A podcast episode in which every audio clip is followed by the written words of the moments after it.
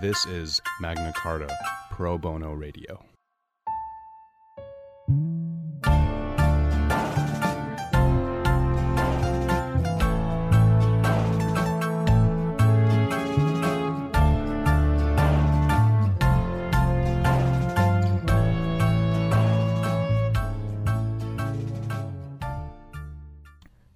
Hello, and thank you for joining us for another episode of Magna Carta Pro Bono Radio on 99.1 CJAM.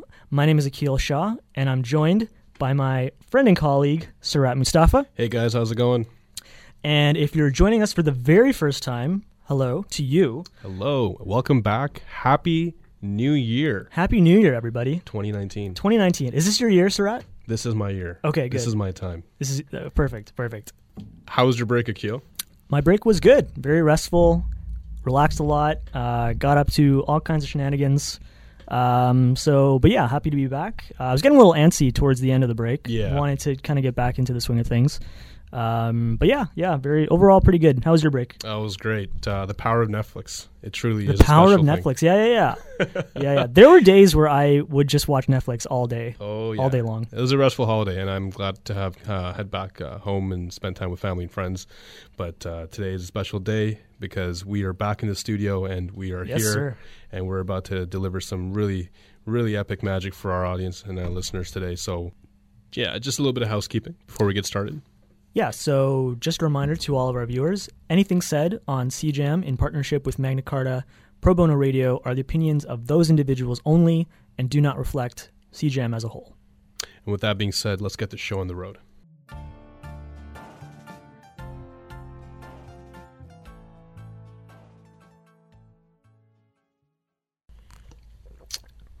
Tim Hortons coffee is amazing.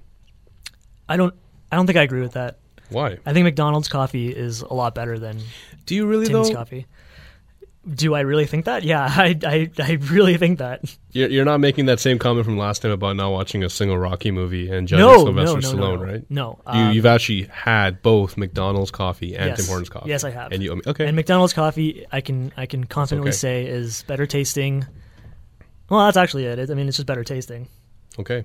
I, I Sounded I like I was gonna say a lot, but I am I super didn't. excited for Roll Up the Rim, which is coming up Yes. in two weeks. Yes. I'm hoping I can uh, Have you ever won anything like actually interesting? my luck. I used to win a lot back in undergrad. Uh, as of late, I've just been collecting a lot of please try again. uh, I've only ever. I've only ever won like a donut or a coffee or something. I'm I'm I'm holding out for the for the car or the TV, but We'll, we'll see, what happens. Yeah, exactly. So semester one is officially in the books, Mm-hmm. which means semester two's on the rise, and we are halfway done our journey in one L. How are you feeling about that, Akil? I'm feeling pretty good. Um, first semester was a lot of fun, a lot of studying, a lot of grind, but um, really, really thankful to be here. I think uh, got to know a lot of a lot of people in the class. Um, worked pretty hard, um, so looking forward to continuing the trend in in this second semester now. Uh, what about you?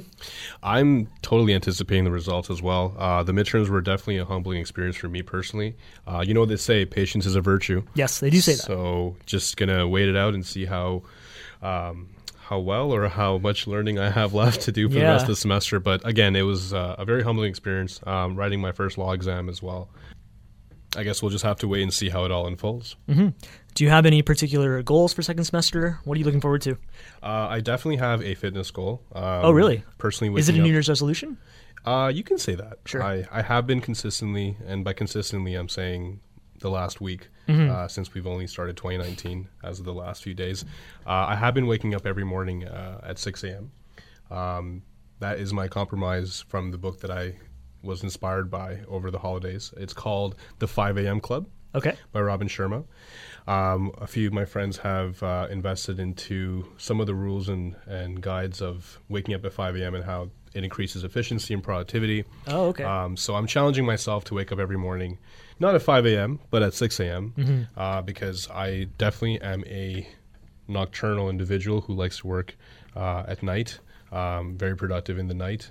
But uh, I feel like giving myself this opportunity to wake up early um, will give me a challenge to not only go to the gym, but uh, start my day off uh, in a more productive manner. So that's one of my I would say one of my greatest goals uh, going into the new year, um, and then also just doing as well as I can uh, with my courses, but engaging myself in the classroom um, and speaking about you know contemporary issues because I feel like being in law school, we have this incredible opportunity to uh, raise our opinions and our voices and discuss certain um, discourses that you may see on Twitter Mm-hmm. or on Facebook or different mediums, but you have this intellectual space now uh, to have uh, great debates with folks who come from all walks of life. Mm-hmm. So, my personal challenge is to enter in those realms in a meaningful way and engage in those discussions. Mm-hmm.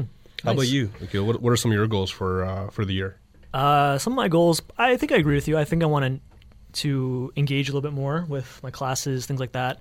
Um, it's still early, early on, but I think it's a really good idea to set up good networking, try to feed off the ideas of others, try to see how you can fit into a bigger picture, how you can improve the existing system. So I think just kind of talking a little bit more to professors, talking a little bit more to other students, that'll go like a really long way. I think. That's a great uh, that's a great goal to set yourself for, and I you know I want to be able to support you in any way I can. So Oh, thanks, man. don't worry, man. I, I think we're we're in this together. Um, Yeah, for sure. Especially when it comes to those classroom discussions. Um, how about uh, the whole buzz around the summer employment? Are you planning on working this summer at all? I I'm trying I'm trying to find um, some place to work this summer. Fair enough. um, Now, as a one L, we've been we've been told not to not to hold our breath too much, not to get our hopes up too high, because supposedly there aren't too many one L summer positions just kicking around. I think those are reserved mainly for two L students uh, who are a little bit more serious in their in like their job prospects or what their part of their journey that they're on. Um, I am going to apply for a couple of different 1L summer positions. It is um, a little bit uh, a little bit stressful just trying to get all your application stuff in a row. But uh, the career services has been has been really helpful. Actually, they put on a few different um, uh, seminars in the moot courts. I think there's some coming up as well where they offer some assistance on how to prepare your resume, how to prepare a cover letter. So that's all been really helpful as well. Um, but uh, that's sort of my idea for the summer. If I can't land a job uh, this summer, no worries. Not going to hold my breath too too much. But uh, if not, I'll just find something something cool to do. Maybe I'll just travel, start a blog. No, I love your outlook on that. You have a solid game plan, and again, um, I think we're all in the same boat. And given the fact that we do have um, limited chances, I would say to to be employed this summer, Right. um, there's no harm in trying. Sure. and I think that goes for myself too. I'm looking both at uh, summer employment um, within Windsor and back in Toronto. Uh, we'll see how it goes. Again, uh, I'm not too worried myself, uh, given that this is our first attempt. Um, I think keeping an open mind and connecting and networking meaningfully is probably the best uh, avenue that I'll personally be taking, and uh, hopefully. Um, you know, we can say to ourselves that we found something great in the months to come. Sure. Yeah. So, have you heard about the buzz with regards to this law school renovation project going down? hmm I have. So uh, we finally got word recently that the U Windsor Law Building will be slated for some very exciting renovations uh, in the coming years. For those of you who don't know, uh, it's been officially announced that the law building will undergo renovations. Um, it's been a bit of a, a bit of a long process. Uh, for those of you who don't know, um, there have been a lot of discussions in the past about how the law school would be renovated, how it would be updated, um, because there's a lot of things that while are really while they're really good about the building, uh, they are a little outdated. So recently, there's been there was some talk about moving the law school to the Paul Martin Building in the downtown core of Windsor, but plans to renovate the building uh, after the were canceled after the Liberal government refused to put up funding for the building. That decision was then reversed again, and Oh, wow. then they announced funding to help the move before calling the election this past summer. Um, and at that point, the law school was considering both the options of moving and renovating uh, the current building as a next step. But then we had an election uh, in November. The newly elected PC government uh, didn't want to commit to the funding, uh, which squashed the plans for moving to the Paul Martin building. Um, so now the decision has been made that uh, the existing building will be renovated. Amazing. Uh, so Dean Waters, in an interview with the CBC, says it's been a whirlwind a little bit, but I'm pleased to have some finality. Uh, speaking about the law building, he says. It's a modernist gem in many ways, but things like accessibility, natural light in the teaching spaces, flexible learning spaces, those kinds of things weren't there in the building.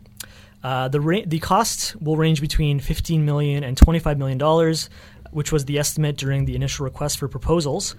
Um, and it looks like um, the building will be ready uh, after renovations, fully completed in the year 2021. So, how do you feel about that? I personally love the idea. I think it's very timely for the school to look into um, some much needed renovations, especially with regard to uh, access to space mm-hmm. and uh, having a certain um, population of our community um, be catered to, mm-hmm. especially when it comes to disability. And personally, for me, that is our home for the next three to four years. So mm-hmm. why not take a few steps to make it more aesthetically pleasing, but also welcoming yeah. uh, to the greater community? So I think it's a fantastic idea, and I'd support it 100%. So, aside from the renovations of our building, we also have some really exciting and positive news coming out of the pro bono world, don't we? Yeah, special shout out to Queen's Law and Queen's Pro Bono Students Lead uh, as they currently challenged a bill. And this is basically PBSC in action, in my opinion. Mm-hmm. Um, I was reading an article and I came across this uh, where one of the many advantages of volunteering with Pro Bono Students Canada is the opportunity to see work have an impact in the real world. And at Queen's, their PBSC chapter uh, had provincial implications through a bill being brought to Queen's Park, which was initially brought a few months ago. But it's just amazing to see volunteers at PBSC be on the front line of positive change on a legislative level. Mm-hmm. I think that's incredible. Um, the current story goes uh, through generous donations of their law associations, their youth ID clinic uh, found a workaround to resolve a fee issue for some clients in Kingston. Um, and ultimately, what happened was the PBSC student team uh, sent a letter to their uh, MPP, Sophia Kiwala, detailing the issue. And ultimately, um, they had significant interest and appreciation expressed by many agencies working with individuals with low income and clients who were struggling with other barriers, uh, access to employment, and uh, the poverty issues that are underlying in Kingston. And for me personally, reading this article, it resonated with me because that's something that I gave my path as a volunteer for PBSC to make those impacts uh, at a local level. So, a huge shout out to Queen's uh, PBSC chapter. Um, they've made some positive changes, and uh, I'm sure we can all take a lesson and be inspired by them for sure. For sure, yeah. Today we have a solid lineup of uh, two individuals who have both worked in a um, setting with youth and students alike. Uh, one specifically has been an accolade in the education industry, uh, and one, the other rather, has been a volunteer directly here at PBSC Windsor. So before we introduce um, both of these guests to our show, I wanted to take the opportunity to maybe discuss some more personal tidbits and experiences of our own and uh, shed some light on how important it is to be working with with youth and empowering them. So, Akil, why don't you give us a little bit about your own personal experiences to kick it off? Yeah, for sure. So, I've been fortunate enough the last five or six years to be volunteering with a group called Towards Ahimsa. Uh, basically, it's a nonprofit organization that holds a lot of different activities, but mainly what they do is they hold summer camps for kids or youth um, between the ages of 12 and 17. So it's been a really, really enlightening experience. Uh, the years I've worked with them, uh, it's a really, really great organization. Uh, it is it is uh, a group that focuses on both outdoor education and learning sessions a lot of the curriculum is based around teachings about nonviolence, about simple living, healthy living, um, and basically inclusion and equality.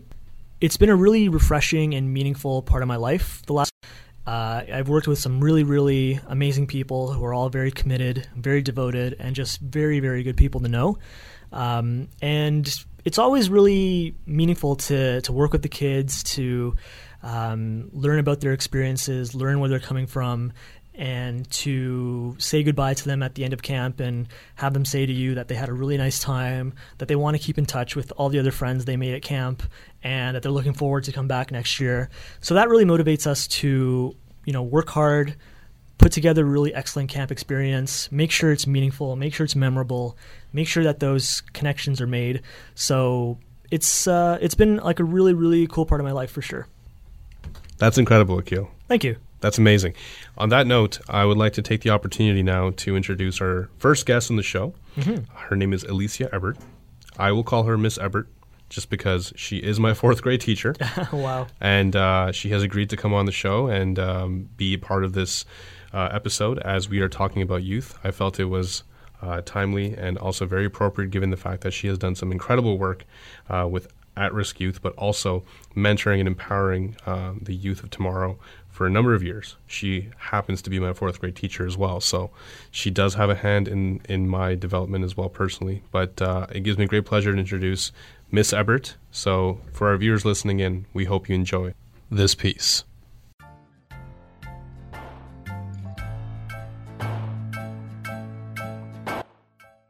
Hi, Akil. I've heard you before. Oh, perfect. I met you. Yeah. But you don't have to call me Miss Everett, guys. No, I- I, I am absolutely not going to call a teacher by her first name. That's I have a rule. that's Uh, no bueno. yeah, no, I have I have a rule. I will. I know she's saying that, but I have to hear this. in I, you're making me feel like way closer to retirement than I should be. okay, fine. I can call it. What's your first name? Sorry, Alicia. Alisa. Alicia. Alicia. Okay, perfect. I can do it because I did not have grade four with you. I had grade four with Mr. Sinclair, who I will call Mr. Sinclair, by the way. Uh, but uh, Sarat will will uh, will address you more formally, I suppose. Yeah, it's just uh, I have. I, All right. I hope that's okay. No problem. So, welcome back, and uh, you know this is the, the, our second episode. Um, given that we took a bit of a break uh, since 2018, and um, I thought it'd be really cool to have you on in, on air as well. Just given that we're talking today about our youth project and focusing especially on the education system, and as a as an educator yourself, um, we really want to know your experience and how you were able to manifest your journey as an educator and working with the specific um, group that you're working with now. So, if you could just tell a little bit about yourself and um, tell us a bit more about the path that you chose, um, that would be great. So, we can start off from there. Sure. Yeah, go ahead. Um, okay, thank you. So, um, I guess I've been with the board for about 17 years now, um, and I've worked in a lot of different neighborhoods and schools um, that have allowed me to sort of experience various life experiences and different cultural backgrounds, um, different needs of students. Um, I started out as a classroom teacher uh, just a regular class, and then I moved into uh, special education and working with different exceptionalities and behaviors. Uh, then I got to work as an ESL teacher uh, with English language learners and newcomers. And then finally, now I'm working with um, the Caring and Safe Schools Department, which works with at risk youth and students who've been suspended, expelled, or students who, like I said, are at risk, and we provide them assessment and support in academic and non academic areas. where where are you working right now? Uh, in Toronto. Okay, and what school? Um, I'm at, in Jane and Finch area uh, at Shoreham, which was down the street from York. That's actually really cool. I, I got to volunteer with Shoreham Public School back at uh, York as well. We did a, a kids' day. It's sort of like a camp for uh, Yeah. the students there with Shoreham Public School. So that's definitely close to home. Um, How interesting is that, eh? yeah, what a, what a small world. it's crazy how the lines, and this is just you know us talking about this for the first time too. So yeah. I find that really cool. What sort of experiences do you find are important for the education system to recognize um, in order to work with at-risk youth? Well, definitely, um, you've got to be in the the job to really want to um, engage students. you really need to think outside the box and try to meet all student needs and look at their strengths and really believe that they can all be successful. Uh, because most of the students that I work with come in with the complete opposite attitude, like teachers have given up on them, or like they're anything, or they're, you know, they're struggling, and um, they don't have a lot of trust in teachers, um, and they have, you know, some low self-esteem issues as well as other things going on. But um, I think it's really important that, um, especially we've had a lot of cuts to um, special education. Uh, more students are in regular classes. There's less support with educational assistance and less specialized programs to meet needs of students. Um, and I think that's something that really has to be uh, looked at more closely, uh, as well as uh, mental health. Uh, we have a lot of students with mental health needs uh, and trauma issues with trauma and there needs to be more focus and support for that, um, as well as you know infusing more of the non-academics.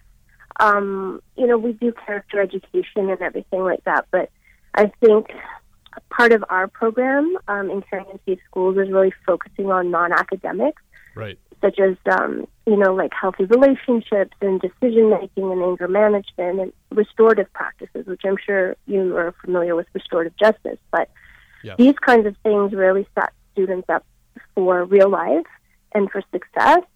And I think that it's a really important um, piece to incorporate in the education system.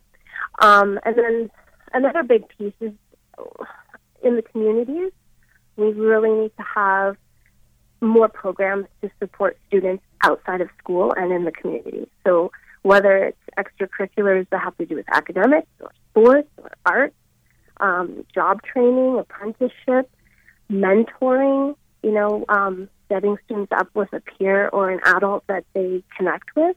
These are things that um, are really key to um, student success. Excellent. That's awesome. In terms of feedback in your own personal experience, what are some of the challenges that you've had? Um, and how long have you been working with these at risk youth, uh, specifically at Shoreham? Well, okay, so with caring and safe schools, um, it's something I've always wanted to do. Um, right from university, it's a it's an area of education that I've always wanted to work in, but it's something that you have to apply for. So it's a contract position. Okay. So I kind of had to wait until there was an opening and then apply. And then once you apply, you get a three year contract. So I'm on my third contract, which will be up, I guess, the end of next year. So, and we've moved about, uh, to say four times in five years. So I've been all over the city. So Shoreham specifically, we just set up this program this year. Um, but I've been at Lawrence Heights. I've been at um, Avondale, which is at Yonge and Finch, and I've been in the Junction, Bloor, and uh, Dundas. So I've been around. Awesome. What are some of the more gratifying moments or the, the stuff that you are really proud of in terms of working with these students and something that you look back to as, you know, this makes the job rewarding uh, for you? What are, what are some of those moments that you feel that you can share? Um, well, I mean, to me, every day is rewarding because um, these guys come to school every day. Right. I mean, they get on the bus and they come, and you know, some of them are always regular students that attend school regularly, right? So for them to come every day and to put forth effort, you know, I try to make it as engaging as possible for them because, like I said, sometimes they don't have the best attitude towards school, like they're you know they're jaded or they don't trust teachers so building those relationships with them and you know um having them say to you you know uh, no teacher ever said you know i could do this or i was going to be able to go in this direction or you know i didn't think anybody would believe in me um Right. is really rewarding to me but it's really not about me it's about them so i just um I just find it a, an incredibly rewarding job, and I'm so grateful that you know, I can build these relationships with these students. And, you know, I hear from them sometimes after they've left the programs and they tell me how they're doing. And, and it's, it's really good to hear that. So, yeah, no, Yeah. for sure.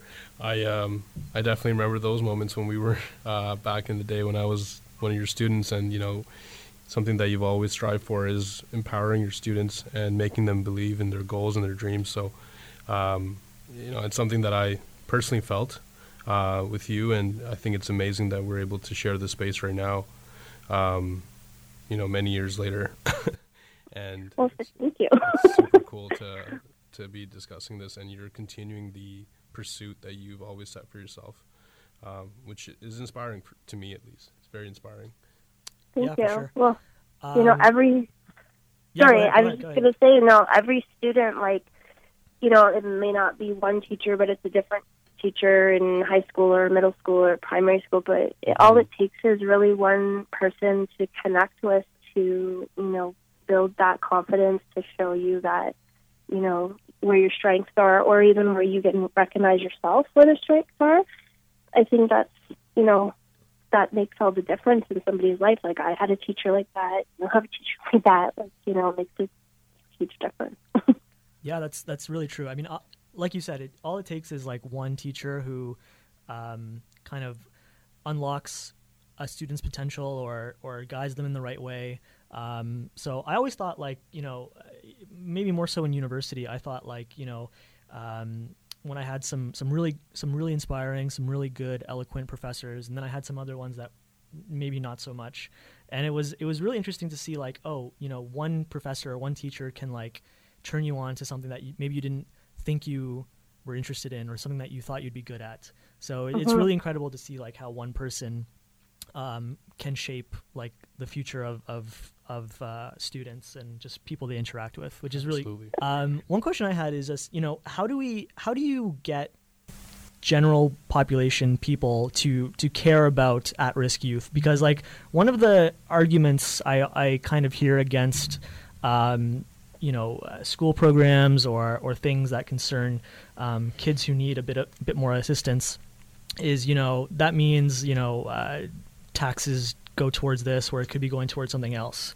Or a lot of parents will say like oh it's, it's not really my kids so i don't I, you know why is that my problem? So so how do we get people in a general sense to to care about these programs to invest in these kids and um, you know get them to to be on board with with these kinds of things? Just in a general kind of philosophical sense. Um, that's a good question. Um, basically, I guess we kind of assume there's a stigma attached with uh, like at-risk use, as you're saying. But the Mhm. bottom line is, is that you know any child could potentially become at risk. I mean, it really comes down to disengagement, right? So Mhm. Mm, most of the time you see a behavior is a symptom of something bigger. So, you know, if they're not learning in class, then maybe the behavior is a symptom of them being, you know, not engaged or they're not connecting or they're, you know, they're not understanding the way that you're teaching. So, you know, it doesn't take a lot to become that student. And Mhm.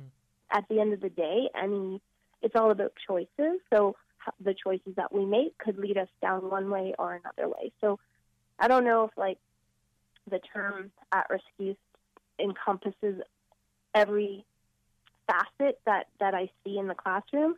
Um, but at the end of the day, all of these students are going to be taking care of us one day um, and running society, and we have to invest in them because they're the future. So we can't be only, you know, putting all of our efforts in one area. Like Mhm. all all students deserve to learn, and all of them deserve to be successful. So, and some of them, it's really not. Um, it's really got nothing to do with them because they're they're just a, like it's it's not their fault to be in the spot that they're in. So I think we have to be, you know, open and minded in that way and not selfish and I don't know. Uh, There's not really a good answer, I don't think, for that. No, but no, I think I think I totally agree with you because I, I I think you I really agree with um you know anyone can be that student that requires help. It's not like it's a certain type of student or a certain type of uh, even socioeconomic kind of student. I mean, certainly there are eh, you know um, trends maybe we can we can look to, but it could be any Mhm. student that maybe just has one um, issue in their life that they're dealing with that they don't know how to deal with, or something new that comes up that they don't know how to deal with, and all of a sudden, you know, uh, their life is kind of put in disarray, or they don't know how to um, deal with the certain challenges that come their way, and all of a sudden, um, you know, uh, that potential maybe is is eroded or lost in some way, and that's a very kind of unfortunate thing if they can't if they can't deal with it, right? So it could be anybody for sure.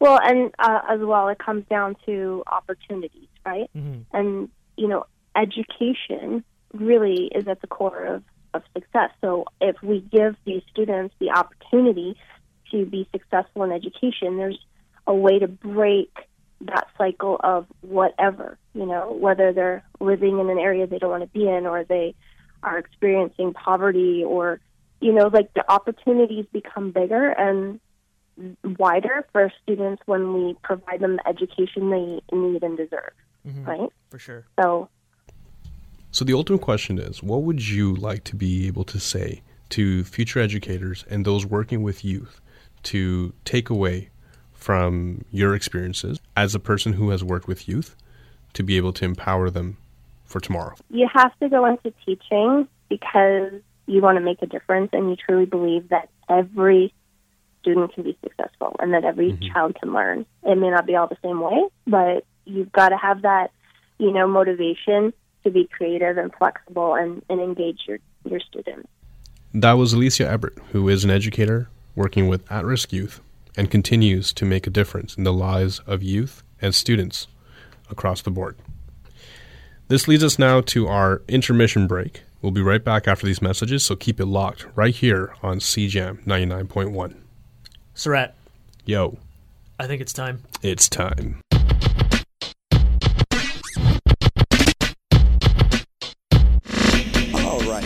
Wasn't that fun? Let's try something else.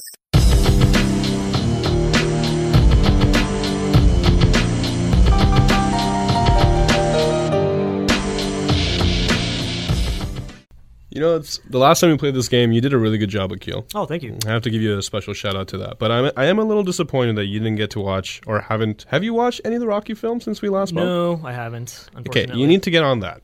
Okay, I'll do that. Okay, but I'm excited. So you got some stuff lined up for me today? I do, yeah. So for those of you who remember, this is uh, this is two ratios and an obiter. It's a little fun game that Surratt and I have cooked up. It's uh, similar to two truths and a lie, but it's got a bit of a law legal spin to it. So this time I'm gonna be I'm gonna be asking Surratt the tough questions. Oh boy. He's gonna have to see if he, he if he has the answers, if he's putting that law degree to, to use here. I'm gonna ask three sets of statements, and uh, we're gonna have to figure out which ones are the true statements, which ones are the or which one is the false statement um, out of the three. So uh, you ready to go? I'm ready. So we'll go. Uh, we'll start with the first round here. Okay. And here we go. So, number one. In Canada, there are limits to how many coins can be used in a single transaction. So that's one. Number two. In the criminal code, in the criminal code of Canada, it is illegal to perform witchcraft. Hmm. And number three. In British Columbia, moose and deer that are hit by vehicles are entitled to compensation by way of contribution to a wildlife protection fund. So which one? So two of those are true. Two of those are true, true statements, true facts. One of them, however, is not. What are you going to say? I'm going to go with number two, witchcraft, and three, the bylaw for moose, being truths, Okay. and number one, the limit of coins being the obiter. So the two ratios would be, or the truth rather, would be the two and three, and the obiter Mhm. would be number one. Is that your final answer? That is my final answer. That is unfortunately incorrect. Oh, come on. So, Are you kidding me? uh, no, I'm not. Oh, man. Um, I'm already off to a great start. this oh, is no. awesome. Oh no. Uh, under Canada's Currency Act, there are, in fact, limits to how many coins can be used in a single transaction. Merchants can refuse your money if you try to buy something with, Notice how you wrote merchants. Like, what are we in? Like, well, you know, it's the word. okay, fair enough. Uh, so so hold on, hold on. So merchants can refuse your money if you try to buy something with more than hold on five dollars in nickels, five dollars in loonies, or forty dollars in toonies. So This that's is- that's those are the max amounts you can This use. is incredible. I've never heard of this before. Yeah. So uh, I mean, I mean, you could buy things with that much. It's just that they can say no. Yeah, I don't know what I was thinking, thinking witchcraft is even considered uh, a truth. So I just thought maybe somewhere down in some part of our country there there was an applicability to that to some extent. Uh, well, apparently, in Yeah. the criminal code, under section 365, for all you law students, feel free to go ahead and look this up. It is illegal to fraudulently pretend to exercise or to use any kind of witchcraft, sorcery, enchantment, or conjuration, or to tell port- fortunes for payment. Hmm. You know, as a Harry Potter fan, I do feel You feel personally attacked? somewhat. That's really interesting. And the last one about the moose. Uh, that is the one that is false. That is the that is the obiter. There is no such law um, that says that moose or deer are entitled to compensation when they get hit by cars. Interesting. Okay. All right, I'm all for one so far. Over one so far. Let's move on to round number two. Let's uh, let's see what you got here. Up the ante a little bit here. Number one, in Toronto, the T dot, the six. The six. It is illegal to hold more than two garage sales per year. Number two, These are awesome, by the way. In Manitoba, when passing a bill, the entire Manitoba legislature, which they call the Legislative Assembly of Manitoba, must be wearing black shoes for all three readings of the bill.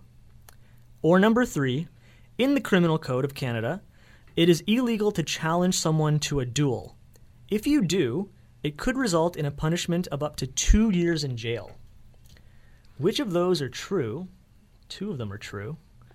Which one is false? Could you could you repeat the first one again? I sure can. In Toronto, it is illegal to hold more than two garage sales per year. Like the same the same household. That sounds absurd. But um, what sounds even more absurd is number two. The black shoes, I think, is uh, is definitely the lie. Is that your final answer? That is my final answer. Ding ding ding ding ding. Yes. We have it. Which means that under Toronto's municipal code, it is actually illegal to hold more than two garage sales per year. I didn't know that. Those who do could face a fine of up to five thousand dollars. Interesting. So, you know, it's good to have garage sales, but not too many, I guess. Mm-hmm. Um, and furthermore, under the Criminal Code, Section 71, it is illegal to challenge or be challenged by someone to a duel. This is considered actually a, a, a serious indictable offense that could result in a punishment of up to two years in jail. Uh, so you were right about the black shoes, although uh, it was somewhat related to this tradition that Canadian finance ministers have. Um, whenever there is a budget day, a new budget that's revealed, uh, there is a tradition that the Minister of Finance should purchase or wear new shoes when the budget is delivered. But there's no such tradition for the Manitoba legislator legislature to wear black shoes. Interesting. So good, you're one and one, and we come to the final set. How do you, how do you feel? How do you feel? feel like Kobe in the fourth. I'm about to take my final shot, and I don't want to disappoint. So, give Yeah. me what you got. Yeah. So here we go. Number one, in Nova Scotia, it is illegal to defame lobsters, crabs, or any kind of seafood. Number two, it is illegal in Canada to intentionally frighten the Queen.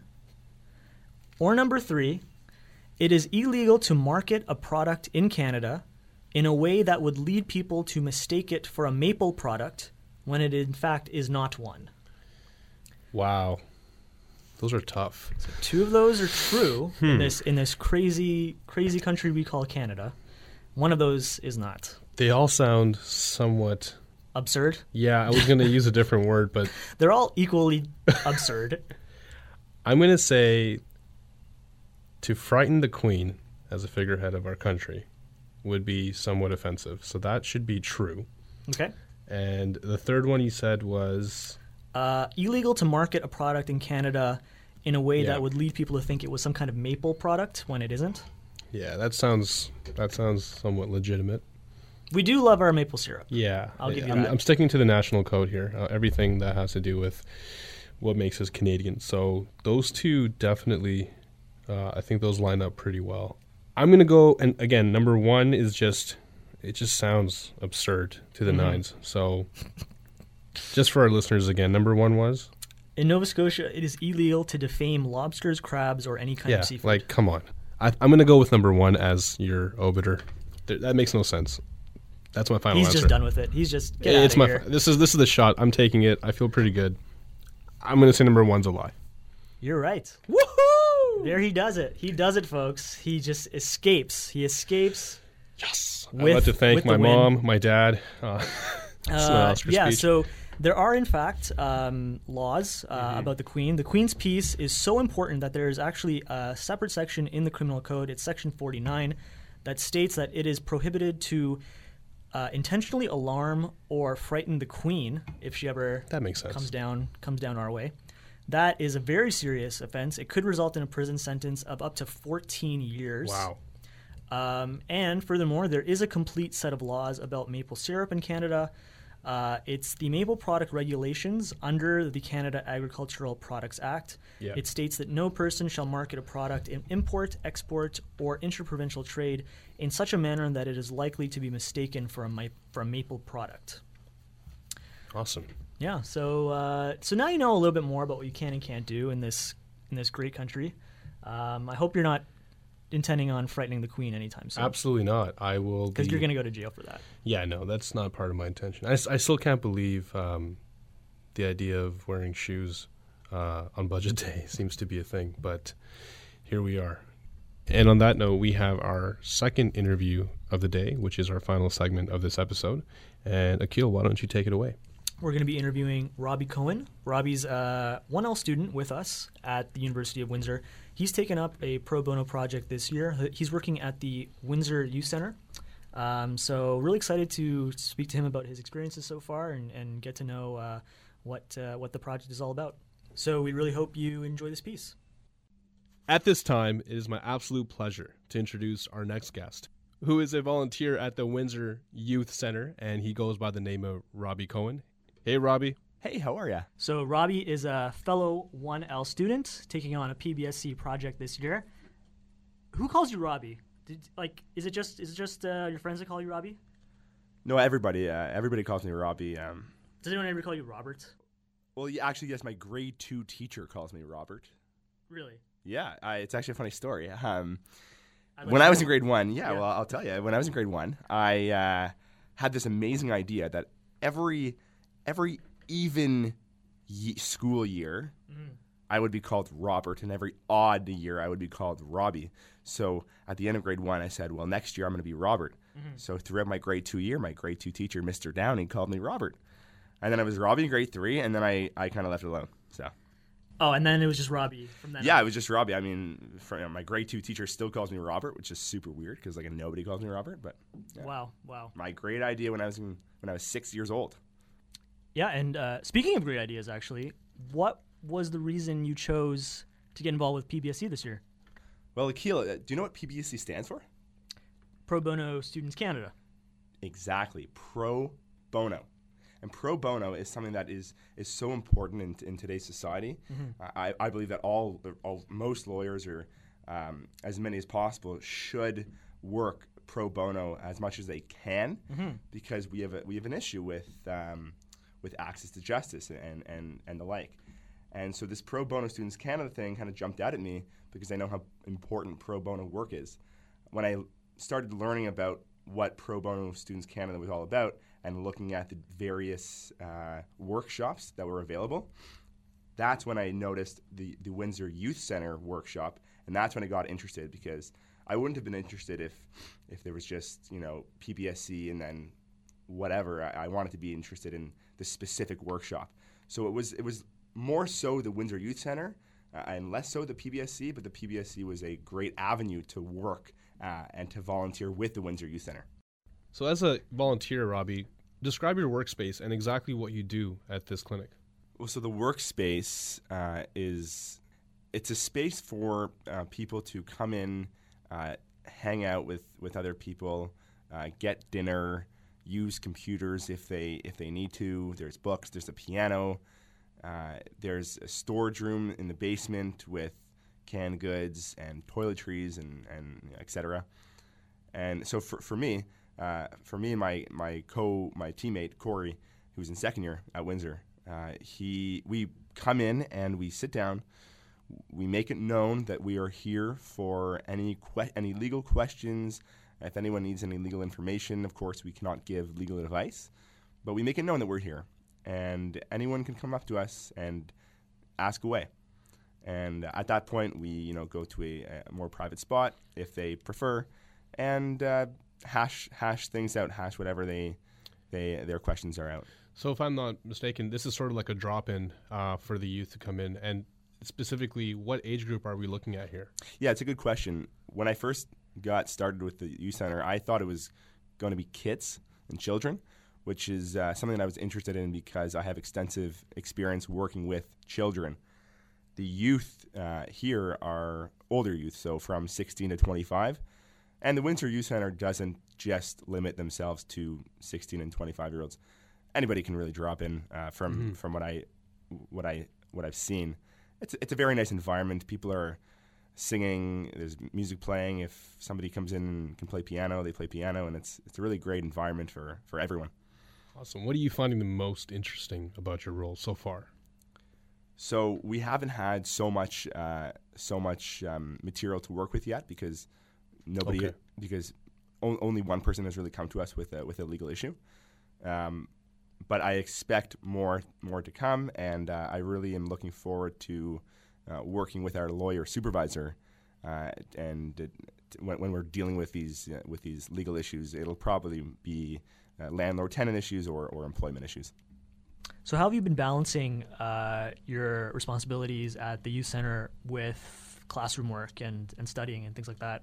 Oh, that's that's no problem. Uh, I I go to the Windsor Youth Center twice a month on uh, Thursday evening for three hours, and f- I mean for me, I, I usually can't work at night anyway, uh, especially after a long week. You need, I, I believe that that law students need to get out there and, and get some real life experience. You know, working with with real people who are are going to be similar to to future clients Yep. and so I don't really see it as balancing my my my schoolwork with this extracurricular. I, I see it as just they're all co-curriculars. Uh, everything everything is integrated with with a law school education. But uh, but for me, I also need interpersonal communication. I'm a, I'm a big extrovert, and if I don't have that, if I'm just studying at home all the time, I will get very stressed out. And so this also helps me with my schoolwork because it allows me to to get some interpersonal uh, connection going throughout the week. Yeah, for sure. I mean, I'm sure like all the projects, but um, yours in particular. I mean, I'm sure it helps to augment and kind of contextualize the things that you learn um, in law school. And like you said, it's like this is all part of a legal education, uh, in addition to you know book learning. I guess um, it's also about interacting with potential um, real life issues and understanding what a lawyer's like real job is in the world. So, why is this project important to you? You mentioned that you volunteered with kids in the past, so there must be something that drew you to this project. Well, yeah, I didn't know what the project really entailed. Um, I, I knew that it said youth, and I, I- was actually expecting young you know young children. To I was expecting to be working with young children, and uh, it, it wasn't that. But this this is you know just as good as it's a different experience actually than what I'm what I am used to. Yes, so I, I do have extensive experience working with kids from ages seven to 16 I also have experience you know, at Western in my undergrad. I was a, I was an orientation leader, so I have experience working with you know young adults in in tough transitions in their lives. Sure. Um, but I think it's so important to work with with youth, especially who are uh, in positions that are you know uh, very different than my own. Uh, one to to be able to learn from other people uh, and garner a different perspective on life and on just daily daily tasks, daily uh, daily life, right? Uh, so that's why it's so important to, for me as a future lawyer to uh, interact and connect with people uh, who are frequenting the Windsor Youth Center uh, to, to get that uh, new new perspective. Excellent. So, as a youth center volunteer, Robbie, where do you see yourself in five months from now? And when you look back at PBSC and as a volunteer, what is your biggest takeaway? I I would like to be very comfortable working with and representing anyone. Anyone who who I work with in the future, I want to be able to instantly feel a connection uh, coming from myself to uh, flowing to my client and from my client flowing to me. And I think the best way to learn that skill is to do things like like PBSC is to participate in these programs. And that's a very hard thing to do. And it, and it takes a long time. And I don't expect to perfect it yet. But this is just the start of my journey. And Surat, Akil, I, I got to tell you, I'm very excited. So, Robbie, you clearly have a lot of passion and energy um, in working with, with youth. Is working with youth and kids something you want to do in the future? Well, yeah, you know what, Akil, it's a, it's a great question. Ideally, yes, I would love to, you know, make a career out of working with, with youth and with children, uh, especially children who really need the help. And I, I have a friend back home in Toronto who works. She's articling. She's a graduate of Queens. She's articling with uh, the the organization slips my mind. Might be Children's Society or Children's Aid. And what she does is, is really amazing work. It's it's very tough work though. Um, so I'm not I'm not sure if my if my if I'll want to do that for my life, but I definitely would like to have some experience in that in that world. Uh, but but kind of moving away from my career as a lawyer. Yeah. Do you have any specific ideas about Well, about yeah. about, um, about anything? Yeah, well, absolutely. Well, I think you know, Akil. Um, I- definitely want to have kids. Uh, my older brothers have kids. I, I, I'm an uncle. My uh, three beautiful nieces. Oh my God, Mm-hmm. and and I want them to grow up in a society where where they can really flourish. And one of the things that I I have been witnessing over the past several years with youth mm-hmm. is this reliance on technology. Sure. Yeah. and we haven't really since this rapid tech boom started you mm-hmm. know within the past decade there hasn't really been a lot of regulation not regulation i hate the word regulation but we haven't reassessed society hasn't reassessed the impact the negative impacts of uh, of for example cell phone usage These kids today always on their phones. well, it's true, and and uh, you know a lot of the times that they they offer security and and uh, a way to connect to friends and family, but it seems like it's getting too much. And I, I would like to see I don't know the government doing something to maybe counter the the the the intense reliance that youth seem to be uh, uh, uh, having with their with their smartphones. I don't know. I, I think kids should definitely have access to cell phones, but the the social media, the instant connection to internet, um, all the time through the day, uh, throughout the day is. Uh, I, I don't think it's a, it's a great idea. I think we should. We should try to limit it. So, I, so the reason why I say this is because I, I don't want my, my nieces and my kids to feel like they need to use these these social media devices mm-hmm. because everyone else is using them. right. So I, I don't know. I just I, I I don't know any of the research. I don't know. You know. I, I don't know the real facts of, of what this is doing to kids, but it just seems like something should happen because even the kids that I work with at camp, you know, when, when they're out camp, there's no phones. It's just a summer camp. They're outdoors. And they have told me personally that they feel liberated without their phones. They feel Right. they feel like they're liberated from the pressure of social media that they feel back home in the city. And I think that's I think that's very telling. Yeah, I mean, um, there's a lot of there's a lot of new evidence um, that's come out in the last couple of years um, about how constantly being on your phone or constantly monitoring social media just has very like negative impact on people. Um, there's like correlations between social media use and like depression and things like that. Um, and yeah, for sure, there's a lot of there's a lot of over reliance on on on technology and phones.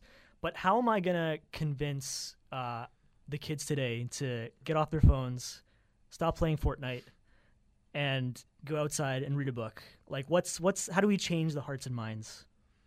Well, there's no there's no there's no convincing, there's no changing. It's just if you if you implement a law, then you know they don't have a choice. no, that's kind of a joke, but but uh, but I, I generally think that uh, a lot of the times kids have a hard time understanding what's what's best for them unless they have guidance. And this is from my experience at camp. I've seen I've I've had to deal with counselors who were not treating their campers properly, and it translated to the campers having behavioral issues. But once you implement proper strategies to deal with the uh, with with the behavioral issues, you see tremendous improvement. So every kid can can be mal- is malleable in this way, can be uh, can be helped, and can be developed properly. And I, I think that uh, a lot of the times they don't know exactly what's best for them. Um, but it's hard to tell. Pa- the issue is with parents. It's hard to tell parents not to give your kid an iPad or not to give your kid a Right. smartphone because everyone's doing it. Right. And I think if, if there's proof or there's evidence that it's bad, I think that's where maybe the government should step in. And I I know we've kind of got off topic here, but I you can you can tell I'm very very passionate with with helping kids develop properly and Yeah. and you know just going out and kicking a soccer ball around. Yeah, I mean, like you said, it's it's it's part of an integrative strategy, right? Like, um, I don't think you're advocating like a total ban or something um, on on on technology in any in all in all its forms, but there has to be some structure to how it's used. Um, it should be used in in productive, meaningful ways that augment or improve um, how we connect with people, how we learn, um, but also not forgetting the actual interpersonal um, interaction we have with people and and seeing kids and youth uh, grow and flourish in a in a very meaningful way.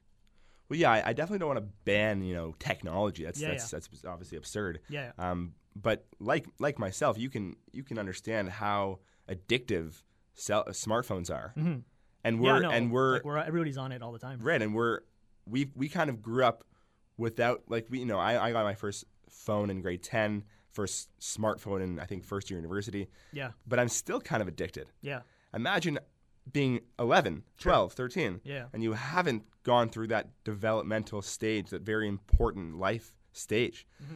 and and what that might do to you. So you know we're kind of past it but imagine being in that state. It, it's it's very tough. So yeah I, i'm not i wouldn't adv- i wouldn't advocate to get rid of any sort of technology but uh, some I, I, if you if you if you if you're asking are you asking what I, what I actually I most certainly am asking. well, Akil, uh, I think kids should absolutely have access to cell phones, sure. but perhaps smartphones should be restricted. Smartphones in terms of instant co- connection to internet. So kids should should be able to use GPS, which I don't think you need internet for. Uh, they should be able to text and call their parents, Mm-hmm. you know, friends to make plans. But I see kids walking around all the time, just staring into their phones, probably looking up the Kardashians, Right. and and they're not looking up at the world around them. And I think that's the problem. And so I th- I think we should regulate the smartphone usage. You know, maybe maybe a certain uh, up until a certain age, you're not allowed to use uh, internet on your phone, but you can still have internet at home on a computer, at school on a computer. I don't know. I'm just kind of spitfiring here. Yeah, yeah. But uh, I, I think something needs to happen. All right. With that being said, Robbie, on behalf of CJAM and Pro Bono Radio, we'd like to give you a warm thank you for joining us here in the studio. Thank you. Thank you for joining us today. And uh, if there's anything else that you want to leave our viewers with today, Well, sure, yeah. I mean, what, what I would say is if you want to have a meaningful experience in, in school, whether it be undergrad, law school, med school, whatever, I find it very meaningful to get involved with the community. You know, whatever that means for you, find what that is and and pursue it. I, do wonders for your life. Trust me. words of wisdom, certified, Robbie Cohen. Thank you so much. Pleasure. So that brings us to an end to our second episode. We hope you enjoyed listening to our segments, our interviews for the day. And also, if you'd like to follow us, you can hit us up on Instagram at PBSC Windsor or follow us on Facebook directly at Pro Bono Students Canada Windsor Chapter. We'll be back here in about, I would say, two to three weeks from now. But Akil, how are you feeling about that? We're not going to be in the studio for a bit. Yeah, it's uh, going to be a little tough, but I think uh, we can look forward to another show. Well, until then, keep it locked right here on CJAM FM 99.1. My name is Rat Mustafa, My name is Akil Shah. and we'll see you soon.